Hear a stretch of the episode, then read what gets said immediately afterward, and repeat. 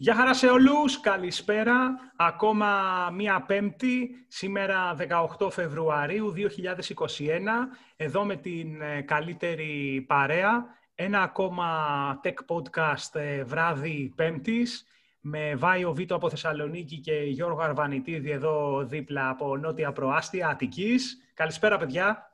Καλησπέρα σε όλους. Καλησπέρα σε όλους. Αν χρειάζεται τρόφιμα ή νερό, πείτε να στείλουμε, παιδιά. Γιατί το λες αυτό, για τα χιόνια; Ε, κάτι έχω ακούσει εκεί, δεν έχετε ρεύμα, δεν έχετε νερό. Ό,τι μπορούμε να βοηθήσουμε την πρωτεύουσα, πείτε. Τι και, καλά, και καλά εσύ είσαι... Ναι, power, power bank. Εμείς είμαστε βόρειοι, ρε φίλε, δεν καταλαβαίνουμε. συνηθίσει και έτσι. Εμείς δεν καταλαβαίνουμε. Άσε. Το μεταξύ το αλάτι ακόμα στους δρόμους είναι, δεν το έχουν μαζέψει. Όταν θα αρχίσει να χαλάει ο δρόμος θα γελάω. Πού, σε εσάς; Ναι, βλέπω κάτω ότι, είναι, ότι έχει σκορπισμένο αλάτι σε μερικά σημεία. Πάρε για το σπίτι, ρε, για τη σαλάτα. λοιπόν, εντάξει, παιδιά, η αλήθεια είναι ότι αυτό που ζήσαμε στην Αττική ε, τις πριν από δύο μέρες ήταν ε, κάτι πρωτόγνωρο, ακόμα και για μας που είμαστε έτσι μιας προχωρημένης ηλικίας και έχουμε ζήσει και άλλους χιονιάδες εδώ στην Αττική, όπως πολύ καλά ε, θυμάμαι ήταν το 2008 που είχαμε ξυπνήσει εδώ που μένω εγώ στο Παλαιοφάλιρο και τα είχα δει όλα χιονισμένα. Αλλά αυτό, αυτό Βάιε, θα στο επιβεβαιώσει και ο Γιώργος, που ζήσαμε ξυπνώντας τρίτη πρωί, να είναι όλα 10-12 πόντι, μιλάω για νότια προάστια εδώ, ε, και όλη την ημέρα μέχρι, το, μέχρι, το, μέχρι τις 7 το απόγευμα να χιονίζει full τούφα το χιόνι, εγώ δεν το θυμάμαι. Όχι, τους μετράτε κανονικά τους πόντους ή είσαστε από αυτούς που τους 10 πόντους τους λένε 20, για να ξέρω; Ό,τι βλέπει ο καθένας. Ό,τι με το μάτι του καθενός. με το μάτι, όσο το υπολογίζει. Όσο έχει παλάμη. Αλλά αυτό που λέει ο Κώστας ισχύει, Βάη, να ξέρεις ότι και άλλες φορές έχει τύχει χιονιά, εντάξει είναι σπάνιο εδώ, μια φορά τη δεκαετία περίπου, αλλά το να είναι όλα στρωμένα και να συνεχίζει να ρίχνει με τέτοια ένταση χιόνι εδώ, ας πούμε, στο παλιό φάληρο που βρίσκομαι εγώ, δεν το έχω ξαναδεί. Σας ακούνε από τη Φλόρινα και κλαίνε νομίζω αυτή τη στιγμή. Ε, δεν διαφωνώ. δεν διαφωνούμε. Όχι, αλλά εντάξει, κοίταξε, είναι αυτό που λες, ότι άμα κάποιος δεν το έχει ζήσει, δεν, ε, δεν έχει... Πώς έχει μάθει ο Εγώ πάντως, δεν μπορεί να το αντιμετωπίσει κιόλας. Το καταλαβαίνω, μωρέ. Εντάξει, πλάκα κάνουμε τώρα μεταξύ μας. Εννοείται ότι όταν μια φορά στα 10 χρόνια έχεις τέτοιες συνθήκες, δεν είσαι συνηθισμένος και σου κάνει και εντύπωση. Αλλά αυτό που δεν καταλαβαίνω εγώ είναι πώς έχουν μείνει περιοχές εκεί, στη διάβαζα σήμερα το πρωί, ε, για πολλές μέρες χωρίς ρεύμα. Καταλαβαίνω γιατί γίνεται, γιατί κάποια στιγμή τα λεφτά που δίνουμε σαν πολίτες και στις δημόσιες υπηρεσίες και στις ιδιωτικές πλέον εταιρείες, ας πούμε, γιατί η ΔΕΗ δεν ξέρω, πλέον είναι δημόσια, ιδιωτική της το διάλογο έχει γίνει. Ε, εντάξει, συντηρήστε λίγο το δίκτυό σας, ρε παιδιά. Δεν μπορεί να μένουν τρεις μέρες άνθρωποι χωρίς ρεύμα, ας πούμε. Ισχύει, παιδιά, αυτό ισχύει. Ε, το, το έχουν ρίξει στα δέντρα ότι δεν υπήρχε σωστός, ναι, δεν υπήρχε πρόβλεψη ώστε κλαδιά που ακουμπάνε είναι κοντά σε σύρματα δέντρων να, να έχουν κοπεί. Τώρα είναι το μπαλάκι με το ποιος φταίει, αν φταίει η περιφέρεια, ο Δήμος ε, ή όποιος άλλος φταίει, αλλά περισσότερο αυτό συνέβη. Δηλαδή, εκεί που αυτή τη στιγμή δεν υπάρχουν ε, ρεύμα. Εντάξει, βέβαια, μαθαίνω ότι και Αγία Παρασκευή, έμαθα σήμερα Αγία Παρασκευή και σε κάποιες άλλες περιοχές δεν έχουν. Δεν είναι μόνο ο Διόνυσος, η Σταμάτα και, το, και ο Άγιος Στέφανος. Υπάρχουν προ... Έχουν προβλήματα και εδώ, πολλά.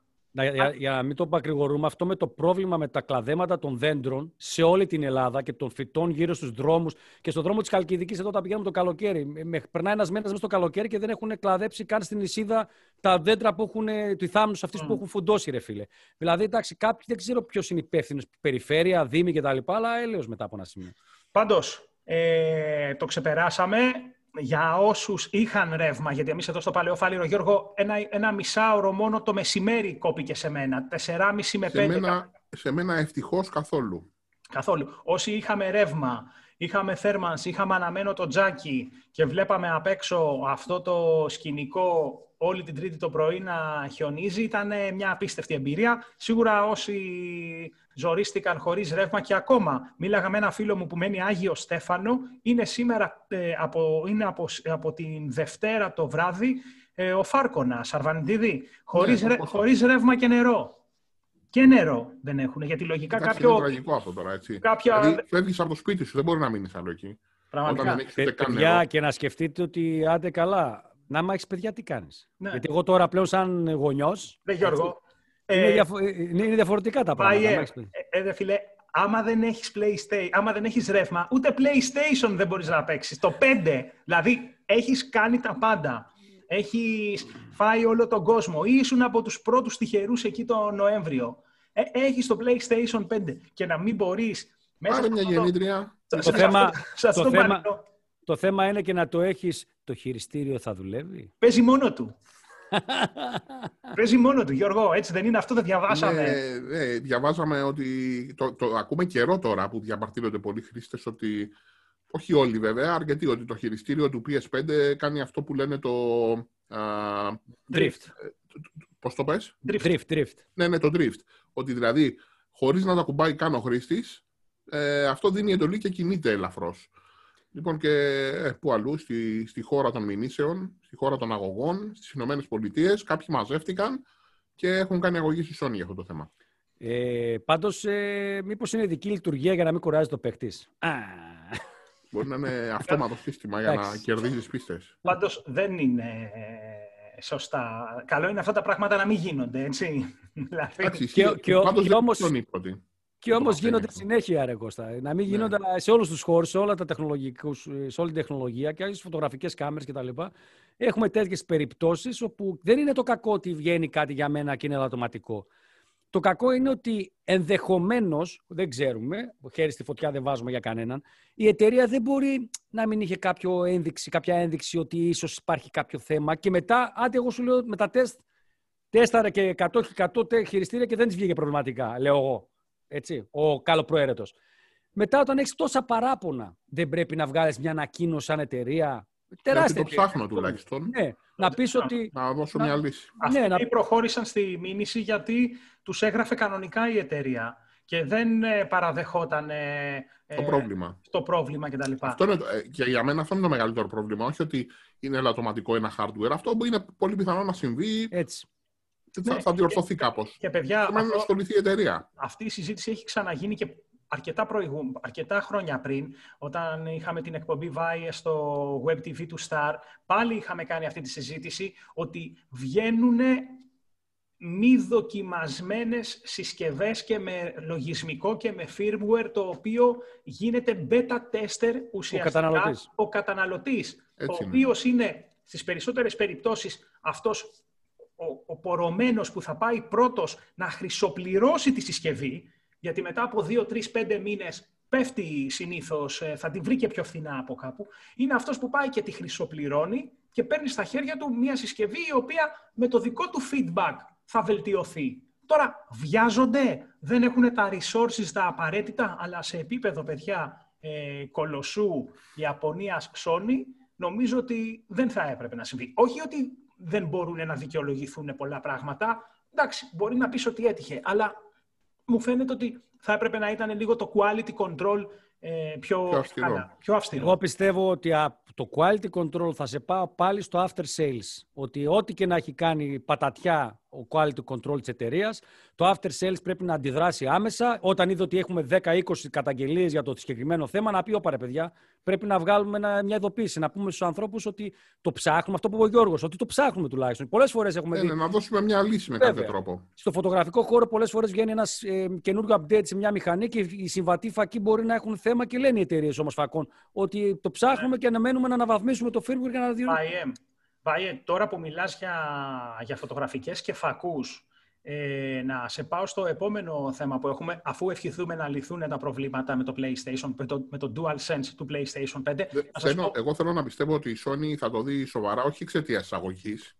Θα το δει σοβαρά γιατί είναι leader στη βιομηχανία του gaming και έχει, έχει αρκετά ναι. καλό όνομα. Ε, Θεωρώ ότι θα το κρατήσει. Για να το κλείσουμε, εγώ νομίζω ότι λόγω της αγωγής θα το δει, γιατί το έχουμε δει στο παρελθόν. Εταιρεία να μην δίνει σημασία και με το που έφαγε την αγωγή κατευθείαν να ασχοληθεί και να κάνει ανάκληση. OK, okay. το βλέπουμε πώς θα εξελιχθεί, το παρακολουθούμε ναι, ναι. και στο Tech Blog γράφουμε τις εξελίξεις. Να σας πω ότι το δικό μου ε, DualSense στο PlayStation 5 που βλέπετε αχνοφαίνεται πίσω, δεν έχω δει κάποιο τέτοιο πρόβλημα. Δεν έχω παίξει και τις εκατοντάδες ώρες η αλήθεια. Δεν, δεν το κάνουν όλα. Δεν το κάνουν όλα. Δεν το κάνουν όλα. Και κάποιος μου κάνει μια ερώτηση στο Tech Blog ρωτώντας, είναι τα, αυτά που αγοράζεις σαν δεύτερο ή ε, αυτά που ήρθαν με, το, με τη συσκευή. Δεν ξέρω τώρα αν, αν μπορεί και εκεί να, να ακουστεί κάτι. Στη συγκεκριμένη περίπτωση πάντως ήταν ε, από τη συσκευή μέσα, έτσι. Γιατί ο άλλος, ο, αυτός ο, ε, που έκανε την μήνυση ο, ο βασικός νάγων. Ε, πήγε και αγόρασε δεύτερο και νομίζω ότι εκείνο δεν είχε θέμα και γι' αυτό έκανε και μήνυση, γιατί μπήκε στη διαδικασία να αγοράσει κάτι ακόμα.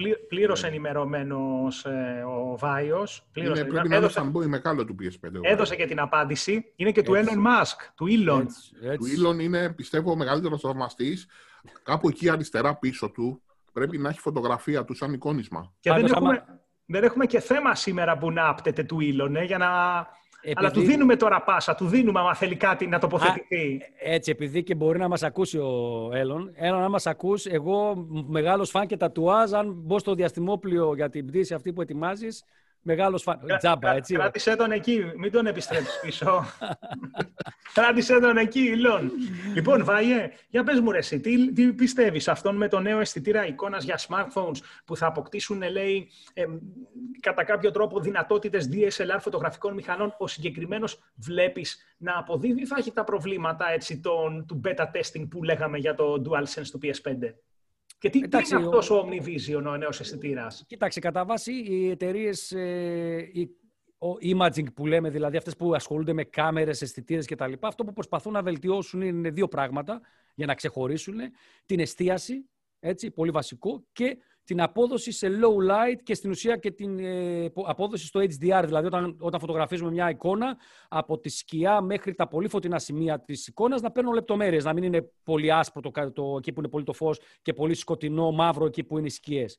Ε, Αυτός ο νέος αισθητήρας λοιπόν υπόσχεται ότι έρχεται για να δημιουργήσει ε, ε, συνθήκες κάλυψης όλου του αισθητήρα με την τεχνολογία που λέγεται ε, ανείχνευση αντίθεσης ε, face detection, το οποίο στην phase, ουσία... έτσι, PH, phase. Ναι, ναι, phase. Το οποίο στην ουσία φάση, ανείχνευση φάσης. Όπου στην ουσία ε, όλος ο αισθητήρας θα χρησιμοποιεί αυτή την τεχνολογία. Δηλαδή, ο ίδιος ο αισθητήρας εικόνας θα κάνει αυτή τη δουλειά. Και είναι κάτι το οποίο βλέπουμε εδώ και πάρα πολλά χρόνια στις DSLR και στις mirrorless βέβαια, που έχουν και ευρυδικά συστήματα πλέον, όπου βοηθάει πάρα πολύ στο να έχουμε γρήγορη εστίαση, ακριβής εστίαση έτσι, και εστίαση πολύ καλή και σε low light. Ε, τώρα, ο ίδιος αισθητήρας λέγεται ότι θα είναι πολύ καλύτερος στο low light, στην χαμηλό φωτισμό. Δηλαδή θα ανεβάζει ISO, το, την ευαισθησία που λέμε, αλλά δεν θα βγάζει πολλά πίξελ, δεν θα βγάζει πολύ θόρυβο. Και επιπλέον ε, θα δημιουργεί, λόγω του ότι θα είναι καλύτερος στο low light, θα δημιουργεί καλύτερες HDR εικόνες. Όλα αυτά ακούγονται πολύ ωραία και ιδανικά και ειδικά θα είναι ένας αισθητήρας που αναμένουμε να δούμε σε flagships, σε smartphones, στο. Φαντάζομαι, προς τα τέλη του 2021, έτσι. Τη συγκεκριμένη μάρκα δεν την ακούω για πρώτη φορά τον συγκεκριμένο ναι. κατασκευαστή. Όχι, Γιώργο, είναι... ναι. Ναι, δεν, ναι, ξέρω, δεν ακούγεται πρώτη φορά. Δεν ξέρω πού αλλού έχει ενσωματωθεί σε, σε φορητή συσκευή τέτοιος αισθητήρας, αλλά ε, τον έχει ξαναπάρει το αυτί μου για κάποια πρωτοπορία, καινοτομία που έχει κάνει. Και εγώ είναι αλήθεια, το είπα, δεν, δεν το βρήκα που ακριβώς ποιοι το χρησιμοποιούν, ε, αλλά πρέπει να θυμόμαστε κάτι για τους αισθητήρες εικόνας. Δεν είναι μόνο τα smartphones και οι φωτογραφικές κάμερες και οι βιντεοκάμερες. Όπως πολύ καλά ξέρετε όσοι διαβάζετε και οτόνομους, είναι και στα αυτοκίνητα πλέον οι αισθητήρες εικόνας παίζουν μεγάλο ρόλο που μπαίνουν εκεί. Είναι στις κάμερες ασφαλείας και πολλές εταιρείες βγάζουν κάμερες ασφαλείας πλέον και μπαίνουν σε αυτό το χώρο, όπως και η Canon πρόσφατα έβγαλε δικιά της έκδοση μιας ειδικής κάμερας που μπορεί να γίνει και κάμερα ασφαλείας και έχει και τμήμα ολόκληρο. Γενικότερα οι αισθητήρε εικόνες πλέον εικόνα έχουμε παντού. Παντού. Δηλαδή, δεν βλέπατε στην αρχή της καραντίνας, θυμάστε που είχαμε κάμερες θερμικές οι οποίες τραβούσαν και μετρούσαν θερμικά κτλ. Παντού υπάρχει πλέον καταγραφή εικόνας. Ε, δεν ναι. μας είπες το σημαντικότερο. Πόσα μεγαπίξελ είναι; 50 μεγαπίξελ. Ε, δεν κάνεις δουλειά. Δεν κάνεις 50, δουλειά. 50 megapixels 8K βίντεο, έτσι. Ε, Γιώργο, δεν κάνεις δουλειά με 50. Είναι 50 τώρα, το, το Galaxy S21 έχει 108. Ε, Απλά, δεν κάνεις, δεν κάνεις δουλειά. Α, α, απλά θα έχει και δυνατότητα pixel binding, έτσι, για να κάνω δουλειά. Oh. Δηλαδή θα σου δίνει 12,5 megapixel. Αυτό τι είναι στην ουσία είναι αυτό που ξέρουμε, έτσι, το... Το 4 προς 1. Το, ναι, 4 προς 1 λόγος που το κάνει η εταιρεία. Συνδυάζει 4 μικρότερα πίξελ από τα 50, τα κάνει... Ένα μεγάλο. Ένα μεγάλο για περισσότερο φως. Για περισσότερο φως. ναι. ναι, για, να, για να μπορεί το μεγαλύτερο πίξελ να καταγράφει όχι μόνο περισσότερο φως, αλλά να καταγράφει καλύτερη εικόνα στο χαμηλό φωτισμό. Να μην χρειαστεί να ανεβάσει πάρα πολύ ψηλά τον ψηφιακό θόρυβο. Όλα αυτά τα θέλουμε με. Με τι, με χρήμα. Με χρήμα, ναι, σωστό. Με Για χρήμα, πες. έτσι. Όλα καλά είναι. Έχεις όλα ωραία ιδέες είναι. να Έχω ιδέες επενδύσουμε; πώς θα γίνουμε, πώς θα βγάλουμε λεφτά, παιδιά. Πες, πες, περίμενε να ανοίξω το- την εφαρμογή της Πυραιός που έμαθα ότι σήμερα ανοίγει. Για πες. Ναι, καλά, τι ήταν και με αυτό. Ε, μας το είπε, μου το είπε χθες ο Βάιος. Προσπαθούσα να συνδεθώ μέσα στο, Win, στο app της ε, Πειραιώς. Σου έλεγε ότι υπάρχει ανα, ανα- αναβάθμιση της, συσκευ- της εφαρμογής. Πήγαινε στο, σε πέταγε στο Google Play Store να κάνεις update και δεν, ε, δεν ε, ξαναγύρναγε πίσω. Ναι, ναι, δεν, ναι, ε, ναι. δεν έκανες login ποτέ, ούτε αναβάθμιση. Θα ήταν Ούτε- μεγάλη αναβάθμιση. Πάντως έγινε. Πάντως έγινε σήμερα και λειτουργεί Σήμερα, ναι. καλά. Ε, Βάιε, δεν θα, δεν θα σου πω για bitcoin και τέτοια. Είναι ένα άλλο θέμα που θα προχωρήσουμε αργότερα στην εκπομπή, επειδή λέγαμε για το πώς μπορείς να βγάλεις λεφτά. Αν και εκεί χωράει μια πολύ μεγάλη συζήτηση για το αν είναι φούσκα Στο- ή όχι. Στο επενδυτικό κομμάτι της Στο εκπομπής. επενδυτικό. Τώρα θα σου πω για. Δεν θα σου πω με το τι θα κάνεις για να βγάλεις. Εγώ θα σου πω με αυτά που έχεις. Πώς μπορείς να τα διαχειριστείς. Και να τα Ε, διασφαλίσεις. Να τα διασφαλίσεις. Να πούμε καταρχάς ότι όλα τα θέματα της εκπομπής αυτής και, όποια, και όποιας έχουμε κάνει μέχρι τώρα στο Tech Podcast, κανένα θέμα δεν είναι sponsored, άρα ό,τι ε, σχολιάζουμε είναι με πληροφορίες που βλέπουμε και αλλιεύουμε και βρίσκουμε ενδιαφέρουσες. Καμιά φορά που δεν βρίσκουμε, γεμίζουμε με κάτι να έχουμε να πούμε. Δεν σημαίνει ότι είναι όλες ενδιαφέρουσες, αλλά τέλος πάντων αυτή είναι η δική μας οπτική για την εβδομάδα που πέρασε τα πιο σημαντικά νέα τεχνολογίας. Οπότε δεν παροτρύνουμε κανέναν, ούτε έχουμε ε, πληρωθεί για να πούμε καλά λόγια και τα- και τα λοιπά. Και γιατί θέλω να πω ότι ναι, ήρθε η Revolut ε, ουσιαστικά ενεργοποίησε έναν ευρωπαϊκό κανονισμό τον οποίο είχε ήδη εξασφαλίσει ε, από την, ε, ε, από την Λιθουανία. Η Λιθουανία είναι ευρωπαϊκή χώρα και με αυτό μπόρεσε, έχοντας πάρει από εκεί πέρα την έγκριση, να ε, ε, έρθει στην Ελλάδα ουσιαστικά σαν συστημική τράπεζα.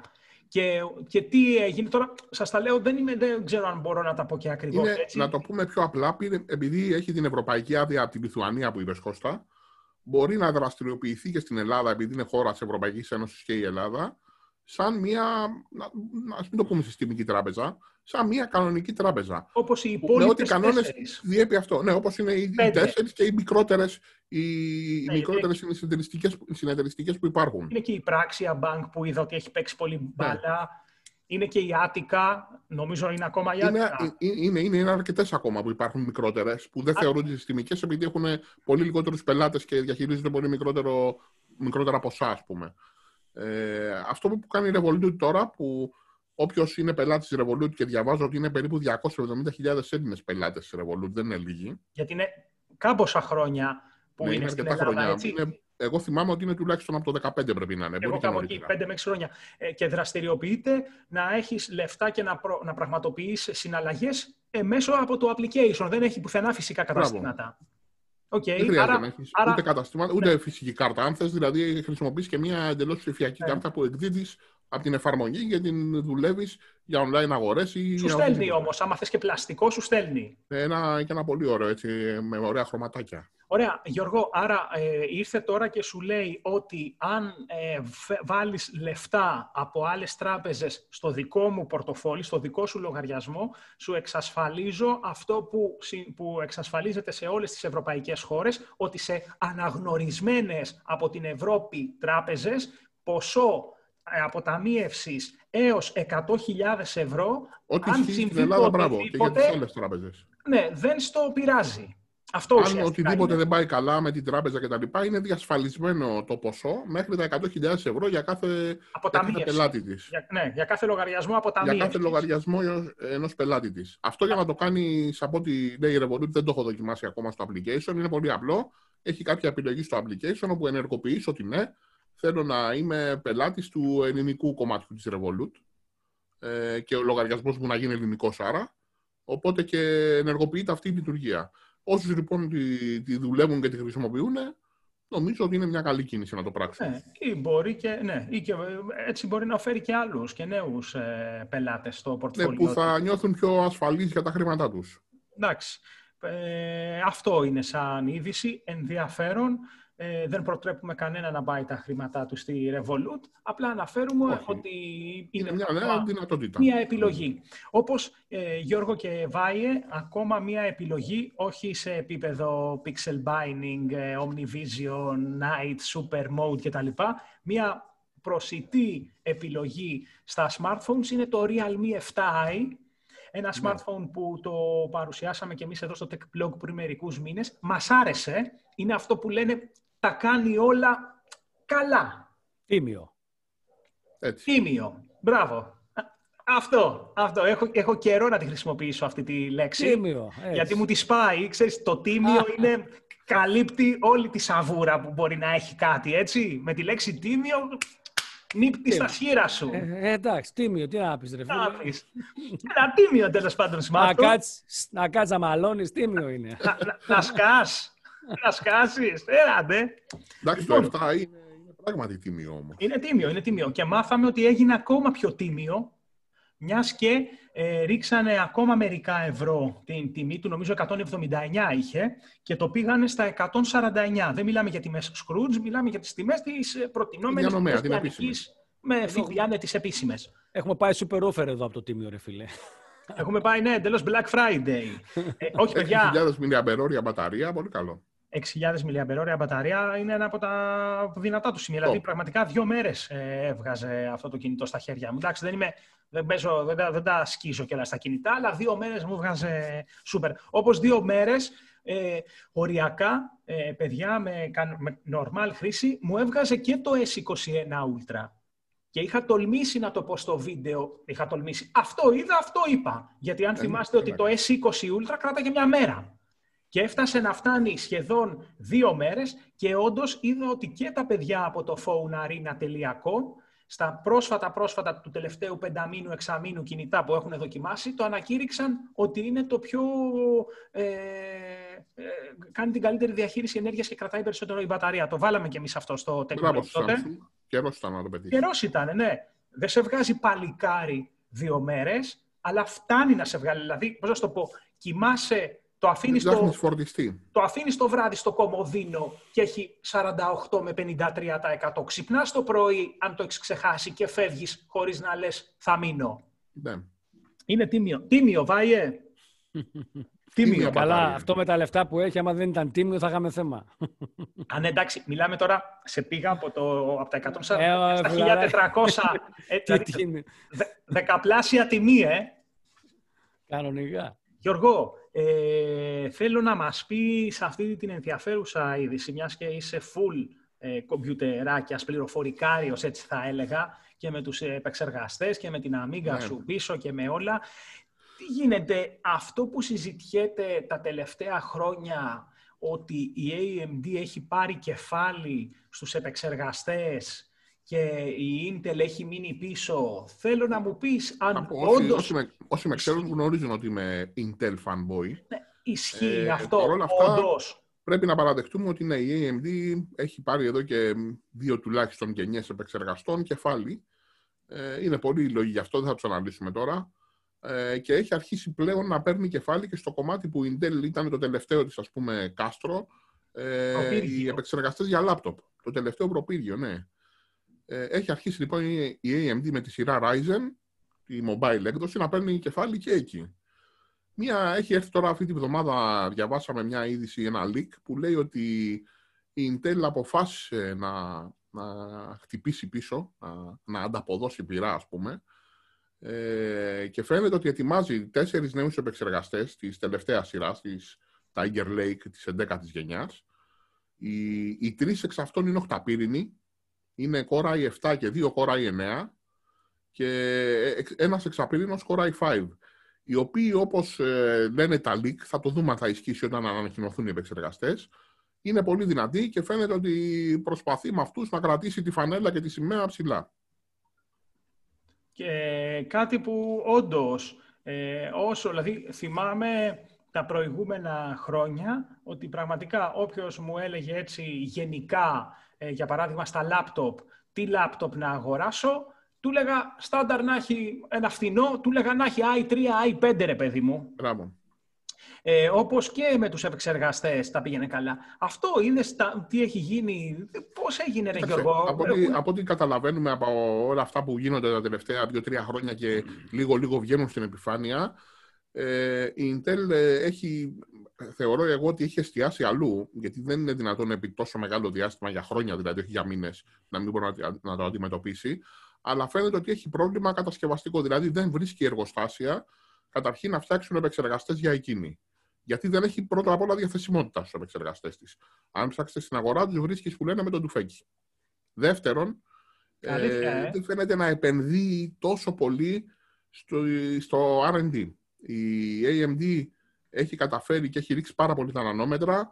Η Intel έχει παραμείνει στα 10, το οποίο είναι πλέον πάρα πολύ παλιά τεχνολογία για επεξεργαστή. Και ενώ είχε ανακοινώσει ότι φέτος, πριν δύο χρόνια, θα βλέπαμε 7 νανόμετρα επεξεργαστή, φαίνεται ότι το καθυστερεί, ίσως το δούμε του χρόνου. Ενώ η δηλαδή- AMD τώρα σε τι παίζει; Η AMD παίζει σίγουρα στα 7 και νομίζω σε κάποια CPU της τελευταία έχει ανακοινώσει ότι θα παίξει στα 5. Μάλιστα. Άρα, ουσιαστικά με αυτή την ε, πληροφορία, με αυτή, τη, από, από αυτή τη διαρροή, μαθαίνουμε ότι κάνει comeback στον έρωτα των, των PC. Ε, στον προσπαθεί, προσπαθεί. Εγώ δεν νομίζω ότι θα τα καταφέρει, ενώ να κάνει γενικό comeback, αλλά αυτά τα 3-4 CPU που, φαίνεται, που φαίνονται στο leak... Να στέκονται και να λες ότι... Να ναι, και να λες ότι ρε παιδί μου, να... Έχω και μια επιλογή Intel. Αυτό. Που, όμως θα είναι πιο ακριβή αυτό είναι το θέμα. Γιατί η AMD ναι. έχει καλές τιμές. Δεν είναι ότι. Ναι, ε, αυτό με τις τιμές ισχύει. Η AMD ξεκίνησε και παλιότερα το έκανε δηλαδή και έπαιζε μπάλα με ένα χαμηλότερο έτσι, τιμοκατάλογο για τα προϊόντα της. Φαίνεται ότι η Intel σε ένα βαθμό έχει αντιληφθεί ότι δεν έχω διαθεσιμότητα, δεν έχω καλό Προσαρμόστηκε. Προϊόν. Ναι, προσαρμόζεται. Όχι ότι είναι πιο φθηνή, αλλά είναι πολύ κοντά πλέον στις τιμές. Θα δούμε πώς θα τιμολογήσει και αυτά τα νέα προϊόντα. Άρα, Βάιε, είναι κάτι σαν να λέμε Intel AMD, σαν να λέμε Sony Sigma, φακή.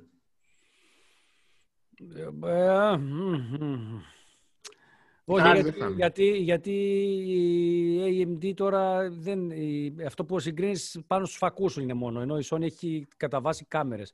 Ε, θα έλεγα ότι ε, πλέον όμως, ότι, γιατί και εγώ ήμουν Intel, και τώρα στο PC που τρέχω Intel και να σου πω την αλήθεια ποτέ δεν είχα σκεφτεί να βάλω AMD. Τα τελευταία πόσο χρόνο, πόσα χρόνια θυμάμαι τον εαυτό μου κάνω PC γιατί στείνω PC δικά μου όταν είναι να κάνω ε, αλλαγή, αναβάθμιση.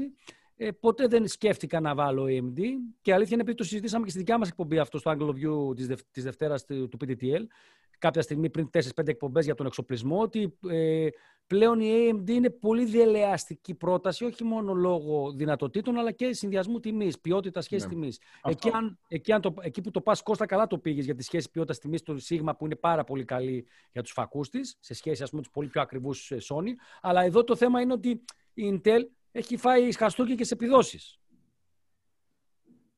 Έτσι, έτσι δεν είναι, Γιώργο; Ναι, ναι, δυστυχώς ναι. Χαστούκι όμως, παιδιά... Δυστυχώς για εμάς τα fanboy, έτσι. Τα fanboy, ναι. Κοίταξε, να σου πω κάτι. Και εγώ το, ο υπολογιστής που έφτιαξα ο τελευταίος το καλοκαίρι που μας πέρασε, με AMD είναι μέσα επεξεργαστή. Και δεν σου κρύβω ότι μπορεί τα προηγούμενα αρκετά χρόνια να μην είχα desktop γιατί έπαιζα με iMac, Άλλο, άλλη, άλλη συζήτηση αυτή πώς έκανα το Switch, αλλά και εγώ ξέρεις, με έψησε, με, έψησε τα τελευταία δύο χρόνια ναι, ναι. όλη αυτή η συζήτηση ότι η AMD είναι του μπανιάρικη. Κοίταξε και εγώ από γνωστούς και φίλους που κατά καιρούς με ρωτάνε θέλω να στήσω ένα PC και να βάλω AMD δεν πρότεινα για κανέναν λόγο. Τα τελευταία όμως, ναι, τα τελευταία 1,5-2 χρόνια όταν κάποιος με ρωτάει ε, δυστυχώς ή ευτυχώς η πρώτη επιλογή. Πρέπει να του πεις τις επιλογές. Πρέπει να τους πει, να του πεις τις καλές επιλογές που έχει είναι, ο φίλος. Είναι, είναι, καλύτερη απόδοση σε καλύτερη τιμή, έστω και λίγο καλύτερη τιμή, αλλά ο χρήστης θέλει να πάρει ό,τι καλύτερο μπορεί στα λεφτά του. Άρα του το προτείνεις. Το χαστούκι που έχει φάει λοιπόν η Intel από την ε, AMD και, και ευχόμαστε να αλλάξει για το καλό όλων, όχι γιατί θέλουμε την AMD. Εγώ, εγώ το, το είπα πριν, δεν ξέρω αν ισχύει, αλλά έτσι δείχνει. Νομίζω ότι η Intel ε, έχει στοχεύσει αλλού το business της. Γι' αυτό δεν τη βλέπω να... Ε, είχε πάρα πολύ χρόνο, δηλαδή δεν είχε μήνες. Έχει χρόνια που έχει ξεκινήσει η διαδικασία όπου χάνει αυτό το παιχνίδι και δεν τη βλέπεις να ασχολείται δυνατά να ανακάμψει. Λοιπόν, αυτό θεωρώ ότι έχει εστιάσει αλλού. Και το επόμενο μας θέμα είναι ένας ακόμα αμερικάνικος κολοσσός. Αυτή τη φορά η Microsoft, γιατί κακά τα ψέματα, έτσι, οι παλιοί Microsoft και Intel είχαμε όταν λέγαμε για desktop, έτσι δεν είναι; Έτσι είναι. Ακόμα Microsoft έχουμε. Και ακόμα, ναι, ναι, ναι. Εμείς δεν είμαστε προδότες να πάμε να πάρουμε iMac Κώστα Βλαχάκη. Ξέρε, το άλλαξα όμως, ε. Ξαναγύρισα. Ξαναγύρισες, ε. Κατάλαβε το λάθος έτσι. και επανήρθε, Βάιε. Ναι, λάθος. Έπρεπε να μην σε Εφτά πουλήσει η χρόνια- εφτά Microsoft. χρόνια, 7 χρόνια ήμουνα με Mac, ε. 7 χρόνια. Έπρεπε να σου Τα βγάλει χρόνια. ειδοποίηση τα Windows, ήσουν σε iMac, δεν έχει update μεγάλε. Και θα- Και θα σας πω τι έγινε, ότι πριν τρία χρόνια ε, εκεί έγινε η αλλαγή. Ενώ ήμουνα με iMac, MacBook Pro, πριν τρία χρόνια είχα ψηθεί για λάπτοπ με οθόνη touch. Είχα φάει πετριά. Ήθελα λάπτοπ με touch. Γιατί δεν περιμένεις; Πού, πού είναι η Mac; Σε κανένα Πουθενά. δεκαετία χρόνια Άμα θα δουν. περιμένεις λίγο ακόμα, μπορεί και να δούμε. Μπορεί και όχι, βέβαια. Και τσίμπησα τότε έναν Dell με touch και έπαιζα Είδες την ταυτόχρονα υγεία σου. και μετά έφυγε, έφυγε στην υγεία του. Και μετά Εντάξει, δε- έφυγε. Και δεν Παιδιά, πήρες, πάντως, πήρες πάντως, και σειρά καλή όμως, δεν ήταν. Δηλαδή επίπεδο ε, MacBook, δηλαδή. Ε, Κοίτα, δεν μπορούμε να συγκρίνουμε ανομία πράγματα. Δηλαδή, δεν μπορεί να συγκρίνεις ένα MacBook που κάνει, ξεκινάει από 1200-300 ευρώ με ένα laptop μιας εταιρείας με Windows που κάνει 300 ευρώ. Είναι άλλο πράγμα. εντάξει, θα συγκρίνεις είναι- κάτι ανάλογο. είναι αυτό που λέει ο Βάιος, έτσι. Είχα, Ναι. πάρει, είχα πάρει λάπτοπ τότε που έκανε 2.300. Άσχετα πόσο το πήρα. Η ονομαστική Επένδυση. τιμή ήταν 2.300. 4K touch οθόνη, 512, SSD, 16 RAM και το i7, τι ήταν Έχω μια τότε. απορία. Εκεί σε αυτήν την οθόνη τη 4K στο laptop βλέπεις τίποτα; Τό- Τόσα. Τόσα. Άμα ανοίξεις ένα Excel, βλέπεις τι γίνεται. Γιώργο, τόσα. Αναγκάστηκα, αναγκάστηκα να την έχω βάλει ε, ή 125 ή 150 επί. Ευτυχώς που έχουν αυτή τη λειτουργία τα Windows 10 και βλέπεις. Άσε, σου λέω, φόρτωνα τότε εκείνη τη εποχής κάτι Photoshop και ήταν το, το κουμπάκι το, με οδοντογλυφίδα. Το, το φάντασα. Θυμάσαι. ο, Γε... υπερβο, ο υπερβολικός. Ρε Βάγια, δεν θυμάσαι, τι ο υπερβολικός; Τι είδε το γλυφίδα, ρε. Τι είδε το γλυφίδα, ρε. Πατούσα πέντε κουμπιά μαζί, λέει. Τέν. λοιπόν, ε, και πάμε στη Microsoft λοιπόν που λέγαμε πριν. Τι, τι, τι, τι χαστούκι έφαγε ρε εσύ Γιώργο, τις κάνανε πάλι επίθεση, τι θέλουν, πηγαίο κώδικα, Όχι, τι θέλουν στον, από τη ε, Microsoft; όχι. Να έβγαλε μια πάμε, ανακοίνωση. πάμε, συγγνώμη, πάμε στον αδερφό και φίλο Bill Gates, γιατί τον αγαπάω πάρα πολύ. Α, είσαι, α, Α, να ναι, τα απ' μας. απ' αυτούς Δεν, είπε. δεν- δεν το γνωρίζαμε αυτή Δεν την το προσπάθεια. γνωρίζαμε. Ξέραμε το, το κόλλημα, το Συ- αρνητικό. Συμπαθής φυσιογνωμία με τα γυαλάκια του, έτσι με τον λόγο του, τον ωραίο. Μια, μια χαρά άνθρωπος. Α, με- α, γι' αυτό εκεί εξηγείται ε, το πρόβλημα με τον Ήλον. Έτσι, Bill, αν ακούς, για σένα Στείλε, είμαστε. στείλε κλειδιά. Μπρο, Εντάξει ρε φίλε, μεγαλώσαμε με MS-DOS και Windows τώρα. Τι να μας πούν οι υπόλοιποι. εντάξει, είναι τώρα. δικός μας ο Βάιος. Και με Έτσι. Geekbench. Ναι. Ε, Γιώργο, τι έγινε λοιπόν στη Microsoft, ρε, εσύ, Ναι, έφαγε έβγαλαν ντου. μια, μια ανακοίνωση. Είχαν, αν θυμάστε, εκείνη την επίθεση της SolarWinds με το λογισμικό που είχε μολυνθεί και είχαν πρόβλημα δεκάδες ε, και ιδιωτικές επιχειρήσεις αλλά και οι οργανισμοί του δημοσίου ε, επειδή τους πήραν πληροφορίες. Και πόσο καιρό; Ε, Είναι πριν αρκετό καιρό, δεν θυμάμαι ακριβώς να σου πω, αλλά είναι αρκετό καιρό πριν. Η Microsoft εντωμεταξύ έψαχνε να βρει ε, πού ήταν το πρόβλημα, τι γινόταν, πώς έγινε η επίθεση, προφανώς για να σηκώσει άμυνες. Ανακάλυψε λοιπόν ότι η επίθεση που έγινε ε, συνδυαζόταν από τουλάχιστον, όπως γράφουν, υπάρχουν στοιχεία στον κώδικα που έχουν αφήσει αποτυπώματα, τουλάχιστον χίλιοι developers ταυτόχρονα κάναν την επίθεση. Τι λες, ρε. Χίλιοι άνθρωποι που γράφαν κώδικα. Οπότε και οι Αμερικανικές αρχές δεν έχουν μεν στοιχεία, αλλά εικάζουν ότι έχει γίνει η επίθεση από κάποιο, είναι sponsored από κάποιο κράτος. Ή από Βάζουν κάποιον που έχει στο- πολλά λεφτά. Ε, Βάζουν στο background τη Ρωσία, αλλά δεν έχουν βέβαια στοιχεία γι' αυτό. Το οποίο εμένα μου κάνει λογικό ότι τώρα χίλιοι άνθρωποι, χίλιοι hacker μαζί να μαζεύτηκαν για να κάνουν Ε, αυτό το φίλε. πράγμα. Δύσκολο. Δηλαδή, δηλαδή, εμένα έχω ακούσει και έχει πάει το μυαλό μου να δουλεύουν, ξέρω εγώ, 10, 15, 20 άτομα, 50, χίλιοι. Κοίταξε, δύο Ή Πρέπει να πράγματα. είναι organized από κάπου καλά. Δύο πράγματα. Και πληρωμένοι, έτσι. Δεν το Ναι. κάνανε, φαντάζομαι, για την ψυχή της μάνας τους. Αλλά Ε, μπορεί ούτε να μην καν. είναι κράτος, ρε φίλε, μπορεί να είναι κάποιος πάρα πολύ πλούσιος.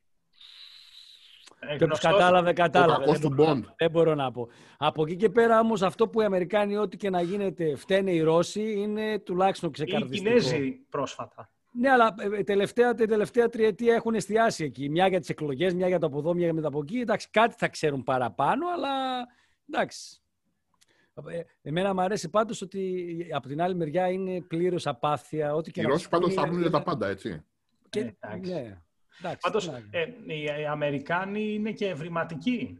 Αν κρίνουμε από τον αστυνομικό ε, στο Beverly Hills ο, του, ο οποίος ε, στις συνομιλίες μέσω ασυρμάτων ε, που καμιά φορά γίνονται leak και κάποια, κάποιοι τις αναμεταδίδουν και μέσα από τα social media, ε, έκατσε και, έχει, και έβαζε τραγούδια copyrighted, τα οποία παίζανε χαμηλά. Έπαιζε, έπαιζε Beatles, Κωστά. Συγκεκριμένα Beatles. Έπαιζε, ναι, ναι, ναι. Με αποτέλεσμα να, να γνωρίζει ο αλγόριθμος του Instagram στη συγκεκριμένη περίπτωση ότι, είναι, ότι γίνεται live streaming copyrighted music και, να κλειδώνει, να κλείνει τους λογαριασμούς. Αυτό είναι, ένα, αυτό είναι ένα πολύ μεγάλο πρόβλημα, γιατί στην Αμερική υπάρχει το δικαίωμα στους πολίτες να καταγράφουν με βίντεο και φωτογραφίες την αστυνομία σε οποιαδήποτε φάση υπάρχει. Δεν το ήξερα αυτό, ρε, εσύ. Γιατί βέβαια, άκουσα, άκουσα τις προάλλες που γινόταν μια συζήτηση για Γαλλία που πέρασε ένας τέτοιος νόμος, ναι, αλλά δεν όχι. ξέρω τι γινόταν Αμερική αυτό. Είναι συνταγματικά, συνταγματικό δικαίωμα των Αμερικάνων και δεν μπορεί ο αστυνομικός να κάνει τίποτα.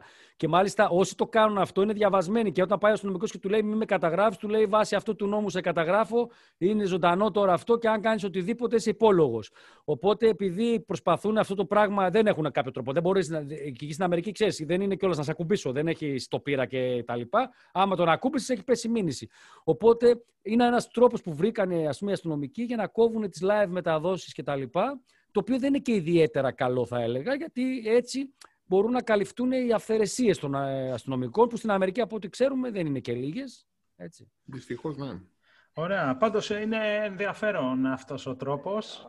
Είναι ευρηματικός. Είναι ευρηματικός. Ευρηματικός. Κάνεις live streaming τον ε, ασύρματο της αστυνομίας και της πληροφορίας. Το Imagine είχε βάλει, Γιώργο, θυμάσαι; Μπας και να... Θυμάμαι, διάβασα ποιο κομμάτι. Δεν ήταν το Imagine, ήταν κάποιο άλλο. Ήταν το Beatles. Ναι, ήταν δυνατό κομμάτι. Όμως στείλε όμως και ε, πόσο ηρωνικό μπορεί να είναι, έτσι, γιατί οι Beatles ήταν υπέρ της ειρήνης, της μη βίας και τα λοιπά και το χρησιμοποιεί μια, ε, η αστυνομική τάξη δεν είναι υπέρ της βίας, δεν λέω αυτό, αλλά συνήθως... Έτσι, μπράβο, μάζεψε το ναι. λίγο, γιατί... Ναι, ναι αλλά συνήθως, το λίγο. συνήθως με το παραμικρό μπορεί να γίνει και τίποτα, οπότε είναι, έχει, έχει την αντίφασή του το θέμα. Βάιε, πριν, ε, επειδή έχεις ήδη το λόγο και το μικρόφωνο, πριν σε πάω στο bitcoin, θέλεις να συνεχίσεις και, και για το επόμενο θέμα και να μας πεις τι ακριβώς πρέπει να κάνουν οι κάτοχοι drones και ποιον drones εδώ στην Ελλάδα; Τι, τι, τι, τι ανακάλυψες στο PTTLGR και δημοσίευσες; Τι πρέπει να γίνει. Μητρό...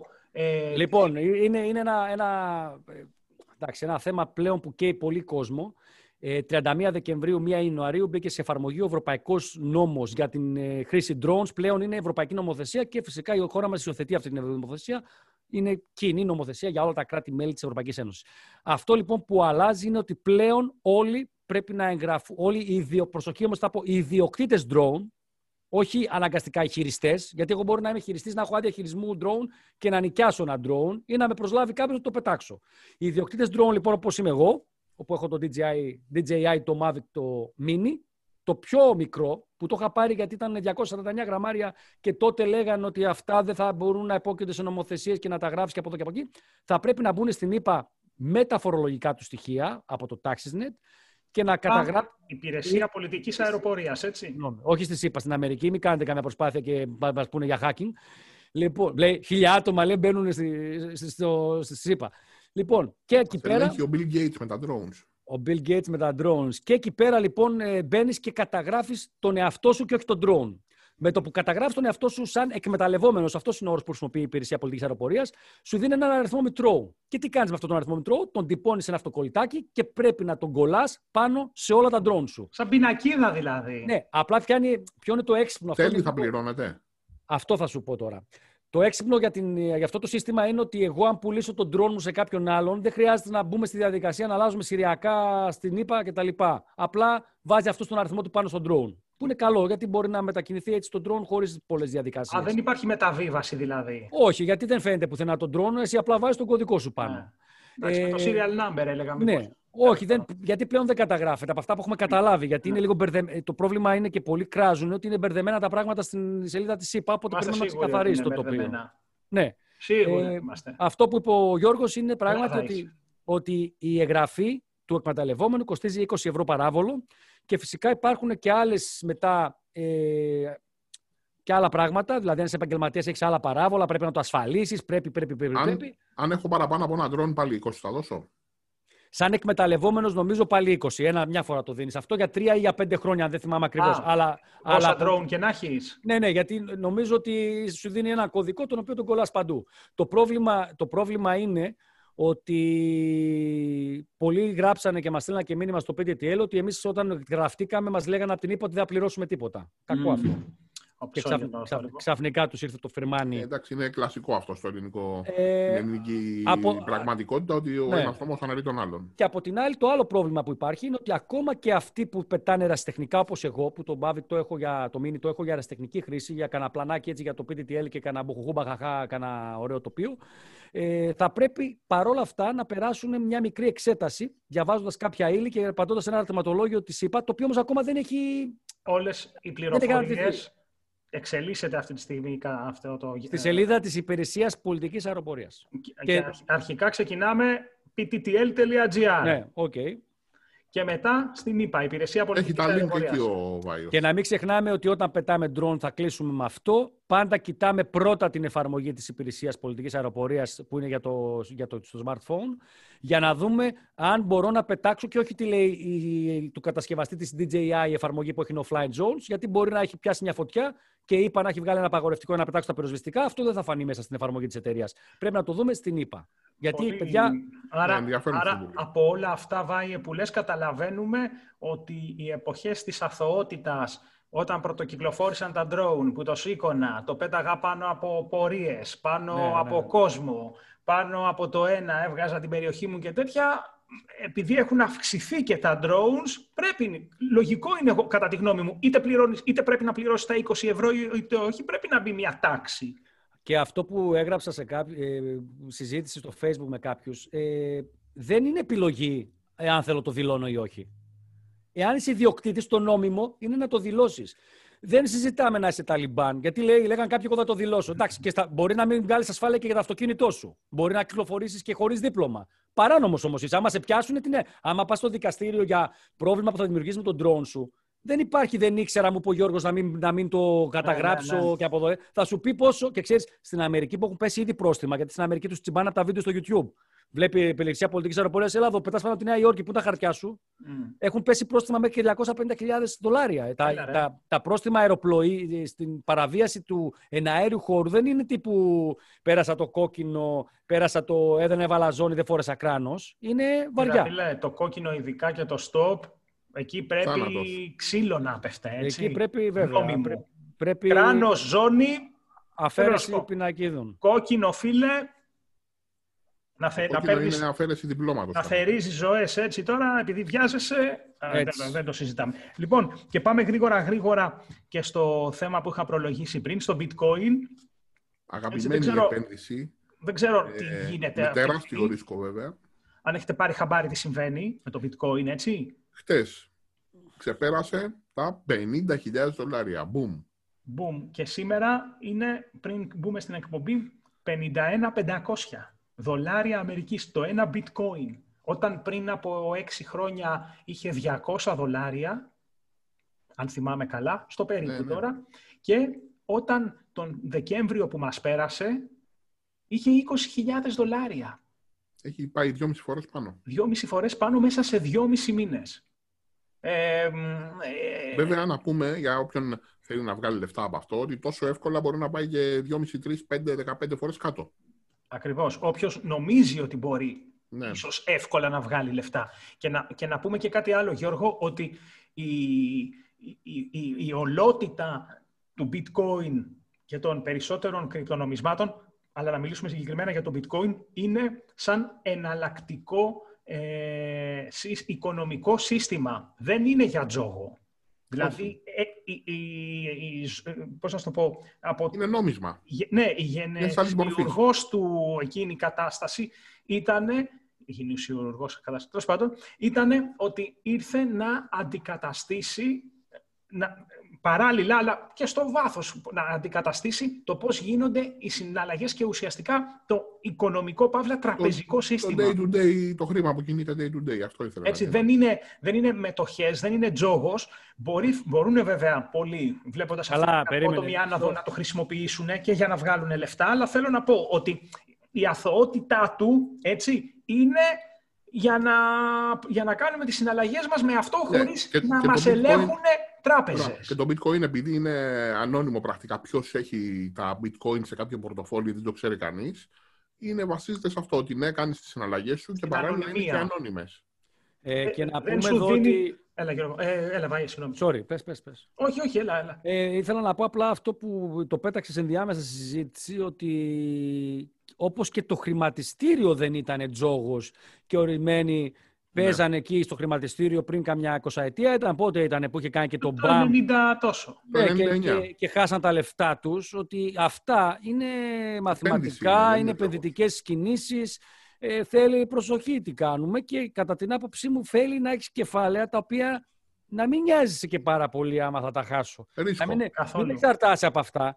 Έχω 10 χιλιάρικα στην άκρη για την οικογένειά μου και λέω Α, ανεβαίνει το bitcoin να πάω να τα βάλω. Γιατί άμα θα πέσει το bitcoin μέσα σε ένα μήνα στα μείον 10. 10. Ναι, που δεν νομίζω να πάει στο ένα χιλιάρικο, αλλά λέμε είχε πέσει τουλάχιστον. Είχε πάει στα 30 και μετά ξανά στα 20 για ένα διάστημα κόστο. Έτσι δεν είχε γίνει.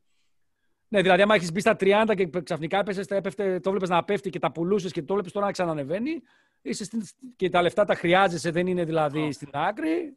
Πάντως, πάντως είναι πολύ σημαντικό και ξέρετε τι γίνεται. Ε, μέσα από αυτές τις εξάρσεις στην, ε, στις τιμές που πιάνει, ε, επειδή όλο ένα και περισσότερα μέσα ενδιαφέρονται για να καταγράψουν αυτό το γεγονός, αυτή την είδηση, έτσι, γίνεται και πιο γνωστό στο ευρύ κοινό και ολοένα και περισσότερος κόσμος συζητάει πλέον για τα κρυπτονομίσματα. Άρα, ξέρεις, όλο αυτό συνεχίζει να αυτοτροφοδοτεί αυτή την έξαρση αυτού του πράγματος. Και, και επειδή το παίζουν πλέον πολύ τα μίντια, ε, ίσως είναι και πολύ θελτικτού για κάποιους ότι «Α, ξέρεις κάτι», για να το λένε όλοι, να πάω να παίξω κι εγώ, άρα θέλει προσοχή. Θέλει, θέλει προσοχή, όπως λέει ο Βάιος. Είναι όπως το, αν θυμάστε, το 99, όπου τότε όλοι λέγανε παίξε μετοχές, βάλε τα λεφτά σου σε μετοχές, θα βγάλεις χρήμα.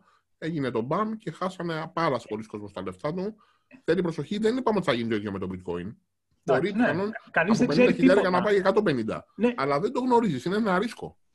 Αυτό. Και ε, μια έτσι ακόμα πληροφορία κλείνοντας, γιατί πάμε, πλησιάζουμε σιγά σιγά και στο τέλος της ε, εκπομπής, να πω ότι ε, διάβαζα εχθές ότι ε, ένα πολύ μικρό ποσοστό των, ε, των επενδυτών παγκοσμίως, δηλαδή executives που έχουν λογαριασμούς και διαχειρίζονται κεφάλαια είτε ρευστό, είτε χρυσό, είτε μετοχές, είτε οτιδήποτε άλλο, έχουν bitcoin.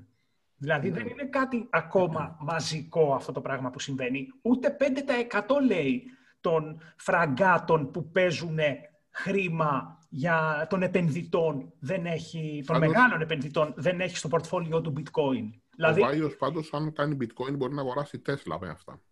Ναι, λοιπόν, το είπανε και αυτό. Το είπανε. Και γι' αυτό έγινε και πριν ε, δύο, 15 μέρες το, ε, το μεγάλο μπαμ, έτσι, που το συζητάγαμε, Γιώργο, μαζί ναι, ναι. με το 1,5 δις που πήρε, μετέτρεψε Βάει, όταν από δολάρια. να πάρεις Τέσλα, θα πας στον Έλλον και θα του πεις πάρε πόσο, ένα bitcoin, πόσο θέλεις. Ε, δεν, θα, δεν θα βγάλω μαζί. τώρα αυτό, πετάει τους δορυφόρους του αυτός, τώρα έχει δουλειές, μην το άστονα. Φλάκα, στην πλάκα, Γιώργο. Όντως, με το bitcoin στα 51,500 δολάρια με ένα, στην Αμερική αγοράζεις Τέσλα. Άνετα και δεν αγοράζεις το Model 3, πρέπει να αγοράζεις κάτι καλύτερο. Και πιο, και πιο καλό. Και πιο καλό. Ε, Πάντως, μέχρι να. Τέλος πάντων, αυτά για όσους δεν ασχολούνται μπορεί να φαίνονται μακρινά. Ε, σίγουρα όμως οι εναλλακτικοί τρόποι ε, πληρωμών είναι εδώ. Είδαμε και τη Revolut και η Viva νομίζω έχει αποκτήσει κάποια τέτοια άδεια. Όχι για να γίνει συστημική, αλλά νομίζω κάποια άδεια πήρε Γιώργο έχει και άδεια, η, η Viva. έχει αρκετό καιρό τραπεζικό, άδεια τραπεζικού ιδρύματος. Mm. Η ελληνική Viva. Ναι, η ελληνική ε, Viva. Ε, μιλάμε για χρήμα, πολύ χρήμα δίνουμε όμως και δώρα εμείς εδώ στο TechBlog, δωρεάν ε, μέσα από τους διαγωνισμούς. Και έτσι να κλείσω την εκπομπή, μιας και την προηγούμενη εβδομάδα είχαμε πει για τον διαγωνισμό που έτρεξε στο TechBlog με δώρο τον Galaxy S21 Plus αξίας 1099 ευρώ σε χρώμα μαύρο από τον Γερμανό. Ότι ε, την τρίτη, τη Δευτέρα Τρίτη που μας πέρασε, θα πρέπει να είμαι πιο ακριβής, χθες Τετάρτη, ναι, την Τρίτη έληξε ο, ο διαγωνισμός και χθες Τετάρτη έγινε η κλήρωση και ανακοινώσαμε τον τυχερό νικητή.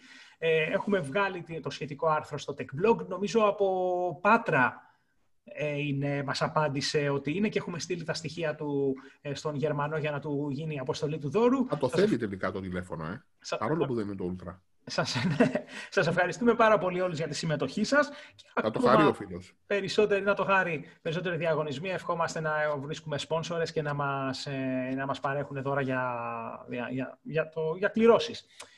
Αυτά. Βάιε, θες να πεις κάτι κλείνοντας; Σε βλέπω προβληματισμένο.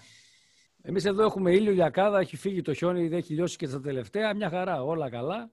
Ε, τι να, όχι, δεν υπάρχει. Κοιτάξτε, ε, να κάνουμε και ένα διαγωνισμό για μας, ρε φίλε, όμως. Πώς θα γίνει; Μεταξύ μας. Να μαζευτούμε. Ε, την προηγούμενη εβδομάδα δεν λέγαμε ότι να το κληρώσουμε και δεν το ήθελε. Ε, Γιώργο, κάτι τέτοιο δεν λέγαμε. Ναι, ότι να το πάρεις εσύ. Δεν είναι ούλτρα, όποιος δεν το ήθελε να το πέταμε εμείς. Ε, ε, πού να πηγαίνει μέχρι την πάτρα τώρα, έλα εκεί δίπλα στο και παλαιό Και το courier τώρα έχουν δουλειά πολύ.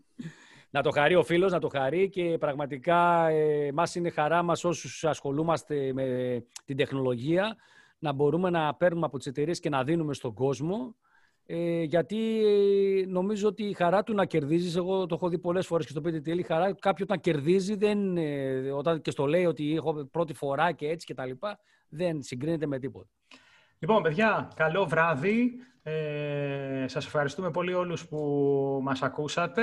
Ε, η εκπομπή ε, είναι διαθέσιμη τόσο στο YouTube όσο και στις δημοφιλέστερες πλατφόρμες podcast, αλλά και στο Spotify. Μπορείτε να μας ακούσετε ε, μέσω από αυτές ή να μας δείτε στο YouTube οποιαδήποτε άλλη ώρα θέλετε μέσα στην εβδομάδα. Ε, σας ευχαριστώ πολύ όλους. Καλό βράδυ Βάιε, καλό βράδυ Γιώργο, για χαρά παιδιά. Καλό βράδυ σε όλους. Καλό βράδυ σε όλους παιδιά.